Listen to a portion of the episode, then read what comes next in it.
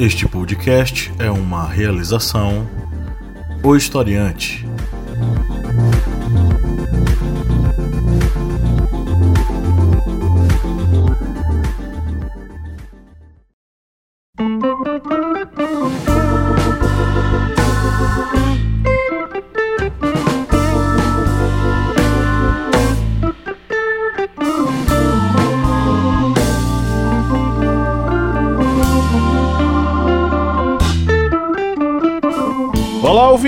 Bem-vindos mais uma vez ao seu podcast sobre as ciências humanas. É o podcast do Historiante, aquele podcast que anda com você o tempo todo para todo lugar, nos seus fones de ouvido. Aquele podcast que sempre lhe abraça com carinho, porque a gente gosta de você e gosta dessa relação maravilhosa que nós estabelecemos nas ondas dos podcasts. Eu sou o professor Pablo Magalhães e aqui comigo nós temos, como sempre, o senhor Kleber Roberto. E aí, pessoal, beleza? E temos também a senhora Joyce Oliveira.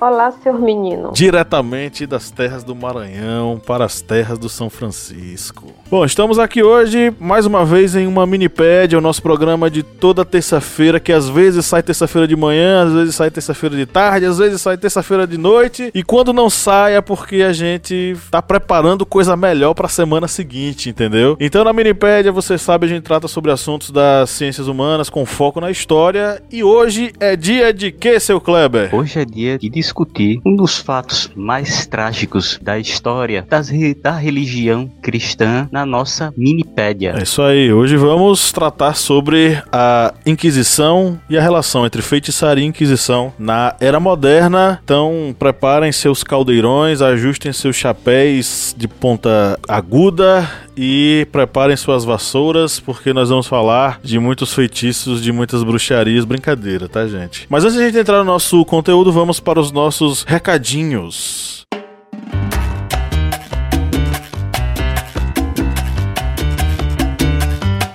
Joyce Oliveira, tudo bem? Tudo bom? É o seguinte, se a pessoa que nos ouve há um bom tempo, esse ouvinte nosso que curte tanto a nossa voz, que já decorou o jeito que a gente fala e até os nossos caqueados linguísticos, se essa pessoa pensa, caramba, eu acompanho há tanto tempo esses jovens e essas vozes, essas carinhas que eu não conheço. Se ele pensa assim, eu gostaria de ajudá-los, tem como fazer isso? Tem, sim, senhor, a gente pode fazer. E aí, senhor menino, né? Ou suas meninas, se vocês quiserem apoiar o historiante, o valor é só apenas R$ reais, viu? Talvez você consiga pagar uma passagem de ônibus, uma inteira, comprar uma bolacha. E aí você vai lá no nosso site, o apoia.se barra historiante, né? E você não vai nos ajudar. E aí, o que é que você ganha com isso, né? Você vai ter conteúdos exclusivos, vai participar dos sorteios de livros que nós temos mensalmente, vai poder participar das nossas pautas e o que a gente puder, né, oferecer para as vossas senhorias. Tudo de melhor, no caso. Isso aí, tudo de mara- mais maravilhoso que pode existir nas ciências humanas. Pois é, isso aí. Peguem o recado da nossa Joyce Oliveira e siga-o. Vá até o apoia.se barra historiante. O link está na descrição desse episódio. Clica enquanto nos escuta, faça o seu apoio. A gente agradece muito, porque isso nos ajudará a manter o nosso trabalho e ainda oferecer para você conteúdo exclusivo, tá? Conheça também a família historiante de podcasts, que é uma família muito unida, mas também muito uriçada. Isso mesmo, estamos aí com dois podcasts que estão em um período de férias, preparando materiais novos para em breve voltar à ativa. Mas temos dois podcasts que ainda estão aí trabalhando. É, aqui é trabalho, aqui é potência, aqui tá on fire o tempo todo. Que é o podcast do historiante, esse que vocês estão aqui acompanhando, esta minipédia, e o correspondente de guerras, que também vai vir daqui a algumas semanas com um episódio novo, continuando com a série de episódios sobre a Segunda Guerra Mundial. É muito conteúdo, eu tô aqui até com a garganta seca de tanto conteúdo que a gente fala. Então, assine os podcasts da família Historiante. É só você digitar Historiante no seu aplicativo preferido de podcasts que você vai nos encontrar lá. Todos os nossos podcasts, assine-os e ouça-os, porque dá trabalho, viu, jovens? O último recadinho é o seguinte: nós estamos fazendo uma pesquisa de opinião opinião aqui no Historiante com os nossos ouvintes. Então você que nos ouve agora, que tal fazer essa pesquisa de opinião? Não custa nada e nos ajuda a conhecer um pouquinho mais daquilo que você quer, como você pensa, de onde você é, vai ajudar a gente a conhecer você. Então, enquanto você nos ouve, clique aí no link que está na descrição desse episódio preencha o nosso formulário. Vai tirar um minutinho apenas do seu tempo, mas vai fazer com que a gente ganhe aí um ano de coisas boas pela frente. Porque a gente vai entender um pouquinho sobre você, como você quer os conteúdos, quais conteúdos você prefere e vai ficar tudo muito bonitinho para que a gente possa produzir coisas interessantes para estes seus ouvidinhos maravilhosos. Bom, vamos para La Pauta.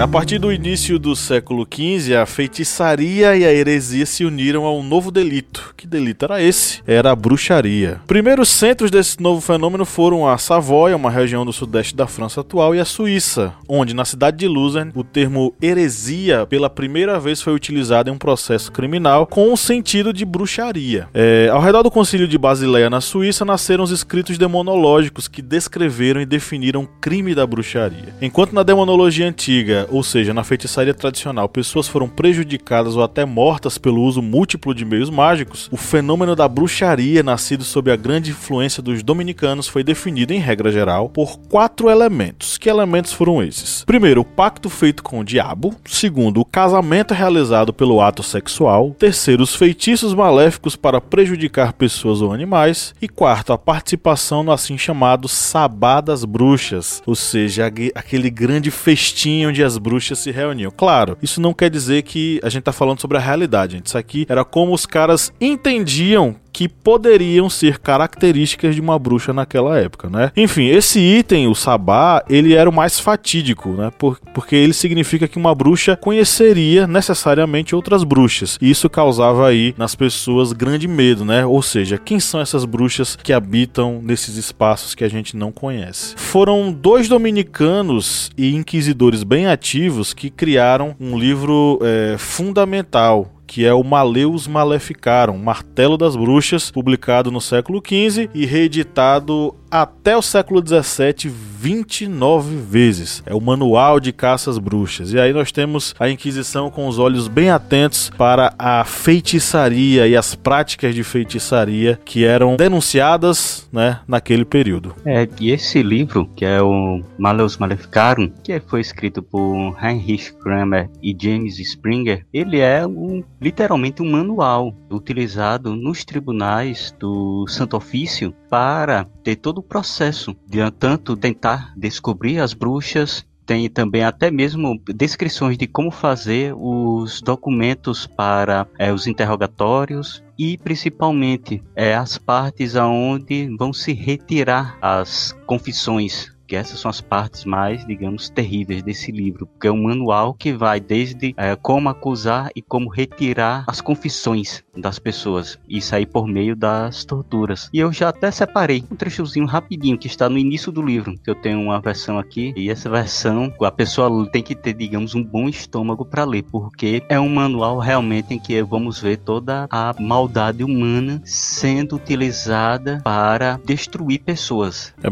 antes, antes de você você falar, pergunta, vamos perguntar pro ouvinte se ele você tá alimentado, você tá comendo agora. Se você estiver comendo agora, pare um pouquinho, para ouvir, ou então dê um pause, termine de comer e depois você volta, tá? Porque se Kleber tá dizendo essas coisas aí é porque o negócio vem quebrando tudo. Não, eu separei uma parte que não é uma parte, digamos, que vem com, com tudo, mas você vê o trecho da, da, da maldade humana mesmo nesse, nesse livro, que faz parte da primeira parte, que tem como título das três condições necessárias para a bruxaria: o diabo, a bruxa e a permissão de Deus. E nessa versão que eu tenho, aqui lá na página 55 e mesmo, é, deixa eu ver aqui, então, Sim, pronto, achei. Quando se faz uma acusação dessa espécie, qualquer pessoa pode ser trazida como testemunha do crime, tal como em casos de lesa majestade, porque bruxaria é alta traição contra a majestade de Deus, e assim os acusados devem ser torturados para que confessem o seu crime. Qualquer pessoa de qualquer classe, posição ou condição social sobre acusação dessa natureza pode ser submetida à tortura e a que for considerada culpada, mesmo tendo confessado o seu crime, e aí confessado o crime já sob tortura, como ele já descreveu aqui anteriormente, há de ser suplicada, ou seja, torturada novamente,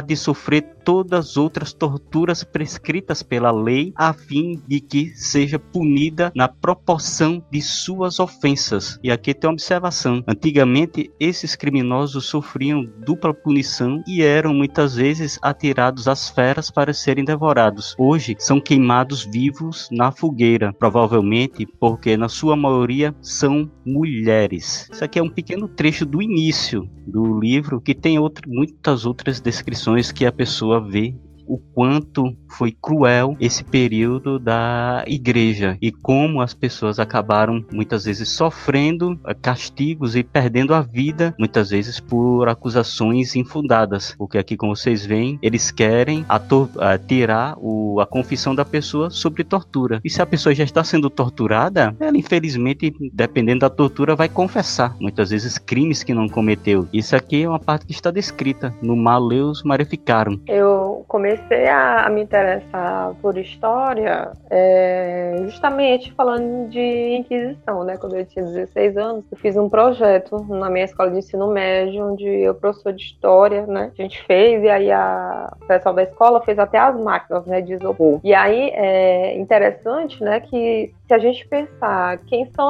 quem são essas mulheres que vão que vão ser alvo, né? Se a gente pensa na Europa, são mulheres camponesas, né? E voltando um pouco mais, né? No, no tempo, o processo de cristianização da Europa, ela vem, ele acontece se combatendo essas práticas, que eram práticas, né, consideradas pagãs pelo cristianismo, mas essas mulheres são mulheres camponesas, por exemplo, que têm um conhecimento dessas ervas, né, que conseguem é, controlar é, a, a, própria fertilidade, por exemplo, com o uso de chás que conseguem curar, né, é, outras pessoas com o uso dessas ervas, e aí você tem, são coisas distintas, né, uma instituição que no caso é a igreja católica que fala que a salvação vem de Deus e que os castigos também vêm, né? É um cristianismo que ele é, ele é muito diferente da leitura que nós temos hoje do que é o catolicismo, mas são essas mulheres que sobretudo são afetadas por essa, essa essa busca, esse olhar de desconfiança. E se você pensa nas Américas, em África ou na Ásia, né? Todas essas mulheres são suspeitas porque elas não são, em sua maioria, né, cristãs ou cristãs cristianizada. E levando em consideração que todas as mulheres cristianizadas também estavam sobre é, esse julgamento, né? Se você era uma bruxa e caso alguém te denunciasse, né, a observância dos critérios, porque essa, é, eles acreditavam que sujeitos que cometiam práticas heréticas, eles traziam essa praga divina para o ambiente. Então, por isso que era necessário constantemente essa denúncia, a denúncia para que a comunidade pudesse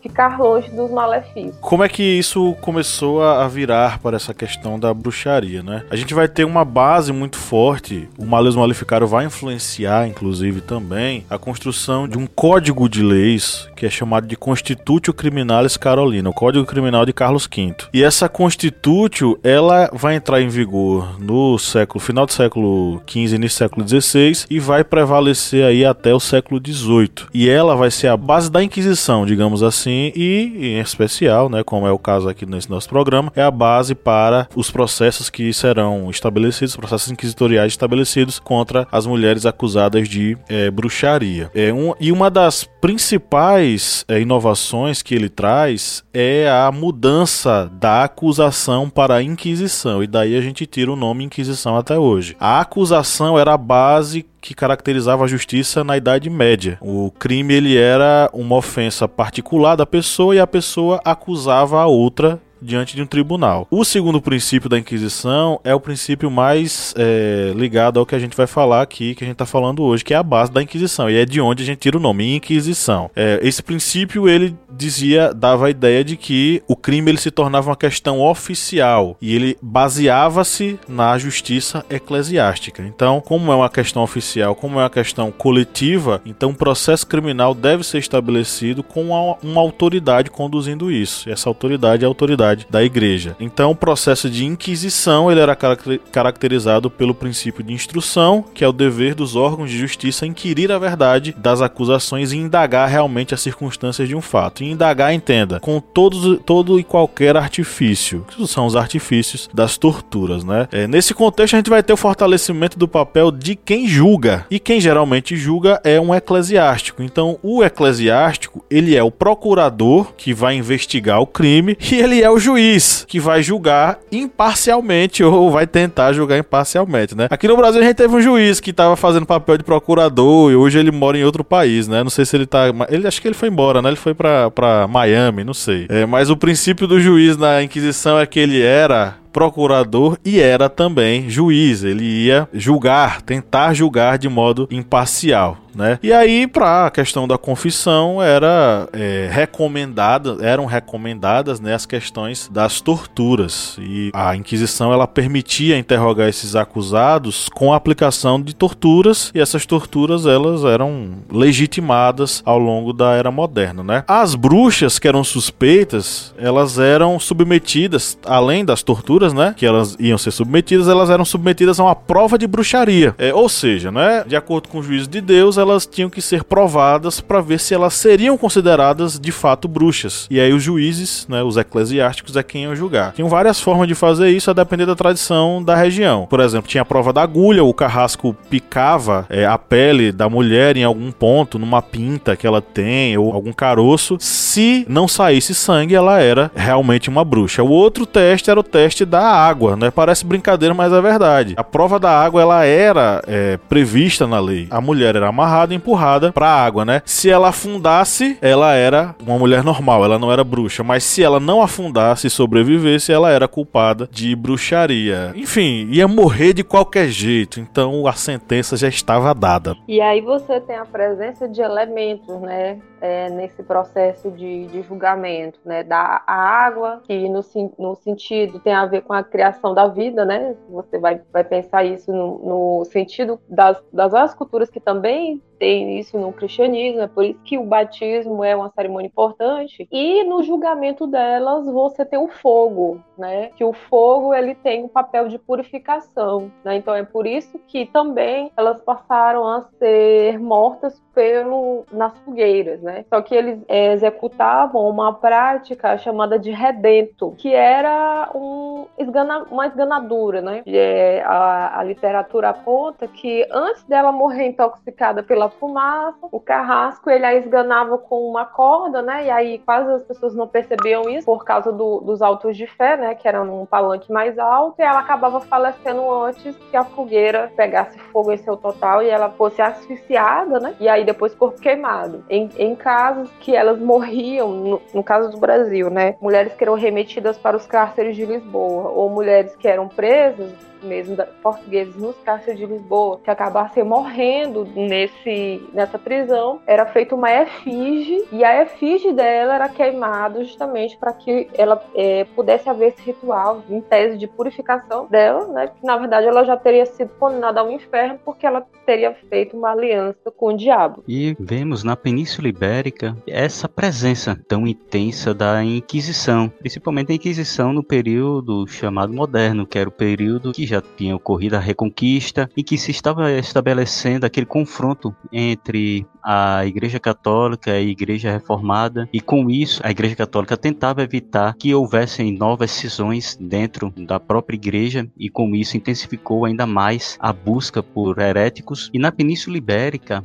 há uma grande perseguição, uma intensa perseguição, e foi tão intensa que um Papa ele chegou a tentar impedir os tribunais do Santo Ofício na Espanha. Foi o Papa Sisto IV e ele percebeu que estava ocorrendo muitos abusos dos tribunais na Espanha, mas com o rei Fernando ameaçando o Papa com até mesmo uma missão militar contra o papado, o Papa Sisto IV ele acabou, digamos, aceitando que ocorressem essas perseguições na Península Ibérica. E foi um período em que qualquer mínima acusação pudesse resultar em uma em uma punição. A pessoa ser condenada, ser é, interrogada, ser levada a um tribunal, até mesmo se a pessoa confundida com um judeu, porque era um período que estava ocorrendo também a conversão forçada dos judeus na Península Ibérica e os judeus convertidos eram os cristãos novos. E eles eram fiscalizados para não ter mais práticas da sua antiga religião ou seja, do judaísmo. Se uma pessoa, por exemplo, ela se negasse, por exemplo, a comer carne de porco, ela poderia ser até mesmo levada a um tribunal, sendo acusada de uma prática herética, ou seja, era um período em que estava ocorrendo uma perseguição desenfreada na, na Península Ibérica neste período de reconquista, de conversão forçada, principalmente de judeus na Espanha e em Portugal. E tudo isso levou a uma instauração muito brutal da Inquisição na Península Ibérica. É, havia uma fixação, né, na Península Ibérica pela noção de, de pureza de sangue, né, é, cristão, cristão velho, né, que é o contraposto a, ao que era um, um cristão novo, né. Então, ao longo do, da Idade Moderna, você tem sujeitos, por exemplo, Carlos V, Filipe II, que perseguem, por exemplo, a gente vai conversar sobre isso depois, né, que eles perseguem, por exemplo, os protestantes nos Países Baixos, mas eles também promovem perseguições dentro dos seus territórios, seja em Europa como em ultramar, nessa busca desse mal, né? Esse período de contra-reforma é um, é um período conturbado, porque ele sempre está na busca desse mal, desse mal que se espreita, desse mal que se esconde todo momento. E esse mal que se esconde todo momento, ele é o diabo, e pelas leituras que eles tinham, geralmente ele se manifestava, né, nas mulheres. Aqui no Brasil, por exemplo, é, nós temos o Gregório de Matos e Guerra, né? O dito Boca do Inferno, que fala um pouco sobre esse momento aí, que era um momento muito conturbado. É, as, caixas, as caças às bruxas, elas vão ter o auge no século XVI e XVII, especialmente, principalmente, na maioria dos casos, eles vão ocorrer no Império Romano-Germânico, né? Mas também eles vão ter uma série de casos na Inglaterra, na Espanha e na Suécia. Em Trier, por exemplo, uma cidade da Alemanha, é, 350 cinco bruxas foram denunciadas por é, denunciaram por volta de 1.500 cúmplices. Ou seja, existia o perigo das bruxas, existia o perigo daqueles que eram os alcoviteiros dessas bruxas, eram os cúmplices dessas bruxas. Em Rouen, na França, é, no dia 30, é, quando, na mesma cidade em que a Joana d'Arc foi sentenciada, né, por razões políticas, é, nove pessoas foram presas por questão por acusação de bruxaria e elas denunciaram 525 outros casos, outros outros cúmplices, né? Num total, a gente vai ter aí algo em torno de na casa dos milhares, na, na, na, verdade, na casa dos milhões de pessoas que foram acusadas e sentenciadas por bruxaria no período moderno. A gente vai ter também alguns casos que vão estar tá fora da questão da Inquisição Católica. A gente vai ter questões ligadas, por exemplo, aos protestantes. Nas colônias inglesas, por exemplo, a gente vai ter o caso de Salem, né? Salem não é, não tá ligado à Inquisição Católica, ele tá ligado a, a, aos tribunais de caças bruxas protestantes. O caso de Salem aconteceu no século 17, 1690 1992, que foi um caso de surto coletivo é, ligado a algumas moças que acabavam denunciando ou criando uma suspeita de que existiam bruxas e que elas eram bruxas também, é, e que entravam em transes em determinados momentos, que eram possuídas, inclusive, pelo demônio, enfim. No final, algumas pessoas elas acabaram sendo sentenciadas e 90 suspeitos foram presos e julgados por lá. Mas não era a Inquisição Católica, já, já era a perseguição perseguição protestante é, aos, aos às bruxas, né? É possível falar que isso também fosse fruto de uma espécie de histeria ou ilusão coletiva, tá? Claro, uma, uma estratégia de dominação das elites eclesiásticas sobre as pessoas, uma tentativa de dominação especificamente sobre as mulheres no período moderno. Essa coisa da bruxaria causava e criava uma histeria de massas nas comunidades, nas vilas, né? A existência dessas bruxas supostas estas bruxas e seus alcoviteiros, seus amigos, era algo que abalava as cidades e causava períodos de pesadas perseguições e pesadas é, ações violentas nesses locais. Aí tem um fator psicológico que está presente aí nesse contexto.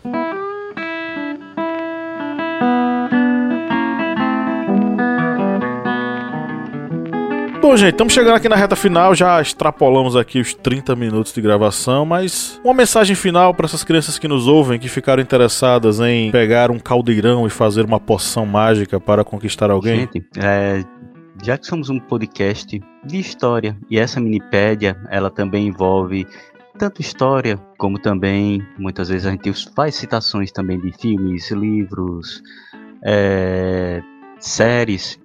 Você pode Vou fazer o jabá, viu, Pablo? Não ache ruim, é jabá. Vou fazer Fala. o jabá agora, que é da, do podcast também, uma minipédia que nós fizemos sobre é, The Witcher. E nós fizemos essa, essa minipédia e nós falamos não somente da série, mas também abordamos todo o bestiário medieval.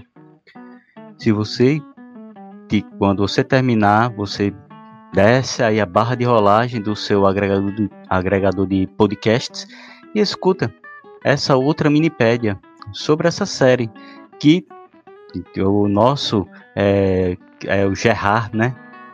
Que é o personagem que é o personagem ele não é bruxo, viu, gente?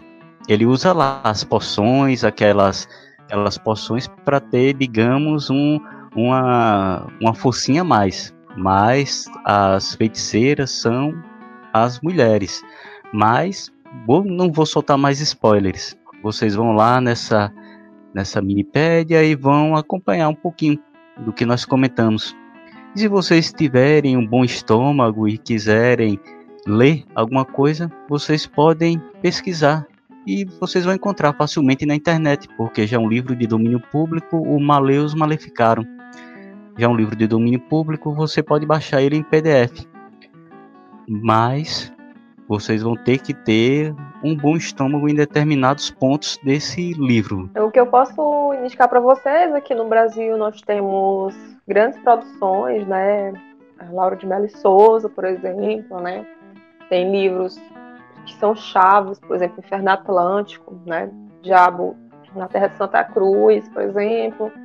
Tem os trabalhos do Ronaldo Vanfas também, né? Trópico dos Pecados. Se vocês quiserem pensar isso, né? Aqui no Brasil, que eu acho interessante, né? E aí uma, uma das produções que mais recentes que nós temos é o Caliban e a Bruxa, né? Da Silva Federici. E aí a maioria das leituras que têm sido feitas agora sobre o da bruxaria é pensando, né? É, esse trabalho dela que fala um pouco sobre como, como as bruxas, é, ou essa criação da, da, bruxaria, ela serviu como uma, uma espécie de domesticação do corpo feminino para a produção de trabalhadores, né, para o capitalismo que estava aí nascente no, na Idade Moderna. Né? Eu acho que nessa, nesse meandro aqui, né, vocês conseguem pegar uma discussão interessante. Ok, então é isso. Espero que vocês tenham gostado. Foi um prazer enorme estar com todos vocês aqui nesse momento maravilhoso, quase Roberto Carlos, né? Um grande abraço a todos vocês e tchau, tchau. Valeu, gente. É isso, gente. Até a próxima.